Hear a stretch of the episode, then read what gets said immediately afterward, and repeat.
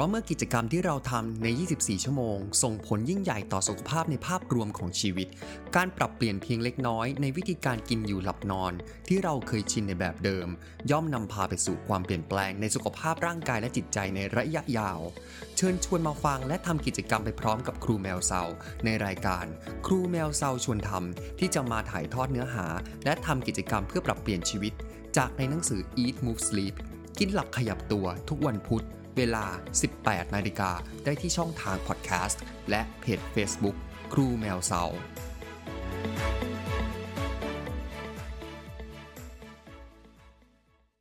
สวัสดีและยินดีต้อนรับเข้าสู่รายการครูแมวเซาชวนทำใน EP ที่ 13 นะครับ ชื่อบทนี้ก็มีเนื้อหาที่ดูแบบค่อนข้างอาจจะใช้คำรุนแรงนิดนึงคือคำว่าเลิกแล้วเนื้อหาก็ค่อนข้างจะ aggressive นิดนึงในความรู้สึกผมนะ มันเป็นการ aggressive ในการที่จะจัดการกับตัวของเราให้ชัดเจนให้เฉียบขาดมากขึ้น เพราะว่ามันมาถึงบทที่ 13 เนี่ยการค่อยๆปรับในบางห่วงแน่นอนคือเราก็ชิวๆแต่บางห่วงผมว่าการชิวจนเกินไปมันก็ ถ้าเราเพิ่มเติมบททดสอบหรือแบบการเด็ดขาดอะไรบางอย่างไปมันอาจจะแบบดีกว่าในจังหวะนั้นนะครับ เพราะฉะนั้นในบทนี้มันก็จะเฉียบเฉียบนิดนึง มาเรื่องแรกครับคือเรื่องของอาหารที่ควรโยนทิ้ง นี่คือชื่อเรื่องนะ เรียกว่าโยนทิ้งเลย มีใครนึกภาพว่าเราซื้ออะไรมาต้องโยนทิ้งไหมปกติเราจะเสียดายเนาะของกินใครจะไปโยนทิ้งนะครับหนังสือกล่าวถึงเรื่องเวลาที่เรามีขนมครับ เวลาเราซื้อขนมหรือว่ามีได้ลูกอมได้ของหวานมาอาจจะไม่ซื้อได้ได้มาอะไรเงี้ยแล้วเราเอามาแบ่งปันให้กับเพื่อนร่วมงาน หรือคนรอบตัวเนี่ย ในพื้นที่ส่วนกลางของออฟฟิศหรือที่ทำงานของเราหรือในบ้านก็แล้วแต่นะครับ อารมณ์แบบว่าเหมือนเราวางไว้แล้วเชื้อเชิญได้เลยว่า ใครที่เดินผ่านจะหยิบกินได้เลยเราก็ไม่ว่าอ่าหลาย ๆ ครั้งเราเคยสังเกตไหมครับว่าไอ้ขนมเหล่านั้นน่ะมันคืออะไร คือเราเห็นเป็นของกินมันก็น่ากินหมดแหละ แล้วยิ่งเป็นของฟรีเราก็หยิบกินได้เลย โดยความสบายใจ แต่ของนั้นหลาย ๆ ครั้งอย่างที่บอกครับมันเป็นมันมักจะเป็นของที่มีน้ำตาลและคาร์โบไฮเดรตอย่างเช่นลูกกวาดนั่นเป็นผลไม้อะไรก็โอเคเนาะไม่มีปัญหาหรอก ซึ่งการที่เราเอาของหรือขนมหรืออะไรพวกนี้มาวางไว้ในพื้นที่ส่วนกลาง ใคร ๆ ก็หยิบได้ถูกต้องไหมครับเรายิ่งถ้าต้องเดินผ่านไปผ่านมาพื้นที่ส่วนกลางอาจจะมีการสัญจรของคนเพราะฉะนั้นว่างๆก็หยิบ เดินเดินไปเดินมาอุ้ยเหันของกินก็หยิบเนี่ยนะครับ จริง ๆ แล้วการกระทำแบบเนี้ยมันหมายถึงว่าเรากำลังนำพาความสุขภาพที่ย่ำแย่ลงให้กับเพื่อนของเรานั่นเอง ดังนั้นการที่เราเอาของหวานไปวางไว้เนี่ยมันย่อมล่อตาล่อใจให้คนมากินนะครับแทนที่เราจะคิดว่าเราจะมอบสิ่งที่ดี ๆ ด้วยความปรารถนาดีเนี่ยจริงๆเราตั้งไว้แบบนั้นนะแต่มันกลับกลายเป็นการทำร้ายเพื่อนของเรา ไปในทางอ้อมโดยที่เราอาจจะไม่ได้โดยตั้งใจอะเพราะถ้าเรารักหรือรู้สึกดีกับเพื่อนร่วมงานของเราจริง ๆ เราย่อมไม่อยากจะทำลายเขาอะไม่ว่าในทางใดก็ตาม แต่ในเมื่อถ้าเราไม่ตั้งใจมันก็โอเค แต่ถ้าเรารู้อยู่แล้วทั้งรู้ว่าว่าไอ้ของเหล่านี้มันกินไปก็ไม่ได้ดีต่อสุขภาพมันแค่ entertain ความรู้สึกของคนให้รู้สึกดีเท่านั้น เพราะน้ำตาลมันทำให้รู้สึกดี แต่จริง ๆ แล้วการกินเข้าไปมันก็เหมือนกับยาพิษอะถ้าเป็นไปได้ครับ เราก็ไม่ควรจะเอาของพวกนี้มาวางในพื้นที่ส่วนกลางให้คนอื่นได้หยิบกิน หรือถ้าเป็นไปได้ก็ละทิ้งปฏิเสธ เอาไปทิ้งซะเลยอย่างเงี้ยแล้วการที่เราทำแบบนี้การเอาของพวกนี้ไปทิ้งอะ่ะมันไม่ใช่เรื่องที่ผิดครับ มันไม่ใช่เรื่องที่เราคิดว่า เอ้ย เรากินทิ้งกินคว้างนะ แต่แท้ที่จริงแล้วเรากำลังช่วยเหลือชีวิตตัวของเราเอง รวมถึงชีวิตของผู้อื่นด้วยต่างหากนะครับ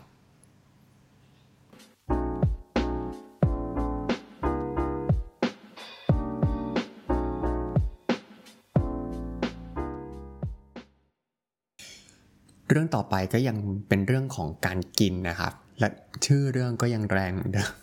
คือช่วยคนขี้แพ้ให้ชนะ ขี้แพ้เรื่องอะไรเนี่ยเอามาฟังนะครับ ในสถานการณ์ที่เวลาเราต้องไปเจอกับผู้คน หรือต้องไปร่วมโต๊ะรับประทานอาหารกับเพื่อนฝูง การที่เราอยู่ในแวดล้อมผู้คนนะครับมันมีเรื่องของการกินความเกรงใจในเมนูที่เราควรสั่งหรือไม่ควรสั่ง หรือแม้กระทั่งการเชียร์ให้กินกินกินเลยกินเลยอย่างเงี้ยแล้วกินในของหวาน มันเป็นสถานการณ์ที่สายสุขภาพหมายถึงคนที่รักสุขภาพเนี่ย อาจจะต้องอยู่ในภาวะจำเป็นที่ต้องถูกทดสอบจิตใจ แล้วมีความท้าทายที่เกิดขึ้น ซึ่งความท้าทายนี้ก็คือ เขาต้องตัดสินใจเลือกว่าเขาจะกิน หรือเขาจะปฏิเสธไม่กินขนมหวานที่อยู่ข้างหน้านั้นนั่นเองนะครับ ภาวะเช่นนี้เนี่ยเกิดขึ้นให้เห็นได้อยู่บ่อยๆ ถ้าเราสังเกตดีๆ เพราะด้วยความที่เราต้องรับประทานอาหารเพื่อประทังความหิว แล้วเพื่อมีแรงในการดำเนินชีวิตเนี่ย เรายิ่งในโลกยุคปัจจุบันที่คนที่เป็นเบาหวานแล้วก็โรคอ้วนเนี่ยไม่มีทางเลือกมากเลยครับ ไปทางไหนมันก็จะไม่มีออปชันให้กับพวกเขาเยอะ ในการกินอาหารที่ดีต่อสุขภาพเนี่ย เพราะฉะนั้นเขาจะต้องไปเผชิญกับการต้องหนีครับ หนีให้ห่างจากอาหารบางประเภท หรือหลาย ๆ ประเภทที่ไม่ดีต่อสุขภาพ ให้ได้อย่างเด็ดขาด ดังนั้นการเลือกกินอาหารที่ดีจึงเหมือนกับการที่ต้อง ต่อสู้และขัดขืนของทุกๆวันในชีวิตที่กำลังมีชีวิตอยู่จนถึงวันสุดท้ายของการมีชีวิตอะอย่างในแต่ก่อนเนี่ยการที่ใครสักคนขอที่จะกินอาหารเพื่อสุขภาพ แทนอาหารที่ทำลายสุขภาพก็อาจจะถูกมองว่า เขาเป็นตัวแปลกประหลาดนะครับ ในยุคนั้นนี่ยผมว่ายิ่งยากยากเข้าไปอีกอะครับที่แบบ เราก็ไม่อยากทำตัวให้แปลกแยกจากคนหมู่มากนะครับ แต่ถ้าเทียบกับในปัจจุบันต้องถือว่ามีความโชคดีสำหรับคนที่เกิดมาในยุคปัจจุบันหรือหรืออยู่ในช่วงเนี้ยที่สื่อเทคโนโลยีมันเข้าถึงทุกคนแล้วทุกคนเข้าใจว่าอาหารเป็นสุขภาพที่ดีอะมันเป็นยังไงดีกับเขายังไง แล้วมีตัวอย่างของคนที่เป็นโรคภัยที่เกิดขึ้นจากการไม่ได้ไม่ได้ดูแลรักษาสุขภาพของตัวเองมาอย่างดี ในการดำเนินชีวิตประจำวันมาตลอดทั้งชีวิตเนี่ยมันเป็นยังไง เพราะฉะนั้นวิถีในปัจจุบันมันเปลี่ยนไปแล้ว โชคดีที่ทุกวันนี้การกินอาหารเพื่อสุขภาพมันเป็นเทรนด์สังคมโลกไปแล้ว แล้วแทบจะทุกหย่อมยาก็ได้ให้การยอมรับมากกว่าในอดีต ดังนั้น แม้เรายังไม่ได้กินอาหารเพื่อสุขภาพอะครับณเวลาเนี้ยแล้วบังเอิญว่าถ้าในวงกินข้าวเราบังเอิญไปเจอเพื่อนที่เขาเริ่มกิน หรือว่ากินอาหารเพื่อสุขภาพอยู่ เราควรเข้าใจเขาครับ แล้วก็เราไม่ควรที่จะสร้างบรรยากาศ หรือไม่ควรจะทักอะไรบางอย่างที่ทำให้เขารู้สึกว่า เออเขาเป็นส่วนแตกต่างของวงอาหารหรือวงเพื่อน จริง ๆ แล้วเราควรที่จะต้อง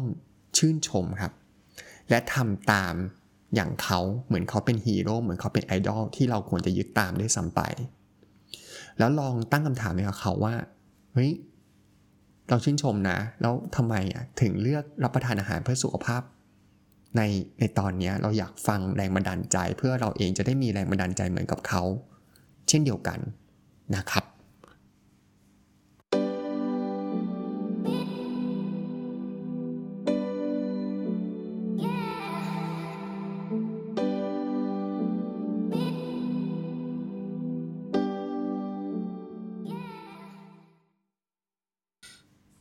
ว่าการที่เรากดปุ่ม snooze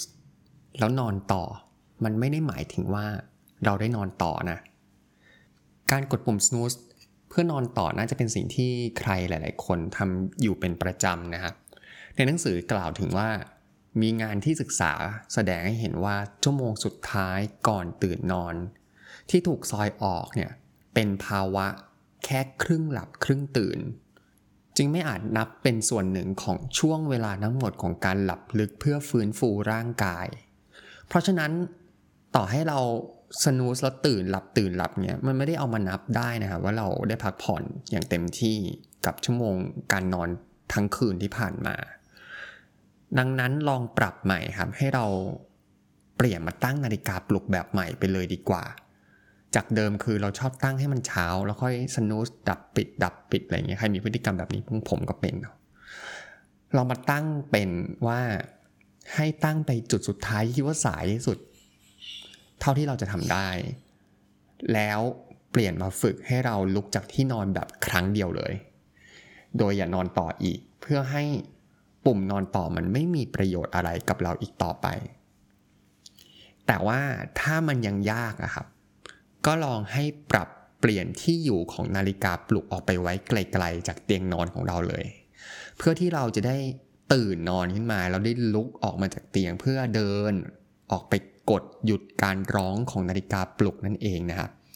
มันจะได้มี action อะไรนิดนึงไม่ใช่แบบอยู่ใกล้เตียงเอามือเอื้อมปิดแล้วหลับต่อเนี่ยมันมันแตกต่างกันนะครับ ถ้าเดินขึ้นมาบางทีแล้วมันก็ตื่นไงหนังสือยังแนะนำเพิ่มเติมอีกว่าไอประเภทของนาฬิกาปลุกนะครับ ถ้าเราใช้แบบที่มีไฟแบบออกมาจากตัวเครื่องในตอนกลางคืนน่ะที่มันจะโชว์ตัวเลขของเวลาออกมาแบบดิจิตอลเนี่ยบางครั้งอะในเวลาที่เราจะข่มตานอน โดยเฉพาะคนที่นอนหลับยากด้วยนะ เราอาจจะเผลอไปเหลือบมองเห็นตัวเลขที่อยู่บนนาฬิกาว่ามันกี่โมงแล้วอะพอเราได้รู้ว่ามันกี่โมงเนี่ยแล้วเรายังนอนไม่หลับอะมันจะยิ่งเป็นการสร้างความเครียด ให้การนอนของเราอะมันหลับขึ้นได้ยากถมเข้าไปอีก ดังนั้นลองเปลี่ยนมาใช้นาฬิกาที่ต้องกดปุ่มเพื่อจะได้โชว์ตัวเลขของเวลา หรือใช้วิธีในการหันตัวนาฬิกาไปทิศทางอื่นจากสายตาของเรา หรือว่าจะเอาผ้ามาคลุมบดบังไอ้ตัวเลขนั้นเอาไว้ครับ เราจะได้ไม่ต้องมองเห็นไอ้ตัวเลขนั้น เราเชื่อไหมว่า แค่การปรับเปลี่ยนเพียงแค่เล็กๆ น้อยๆแบบเนี้ย จะสามารถช่วยให้เราได้มีประสิทธิภาพในการนอน ได้มากกว่าที่คิดเยอะเลย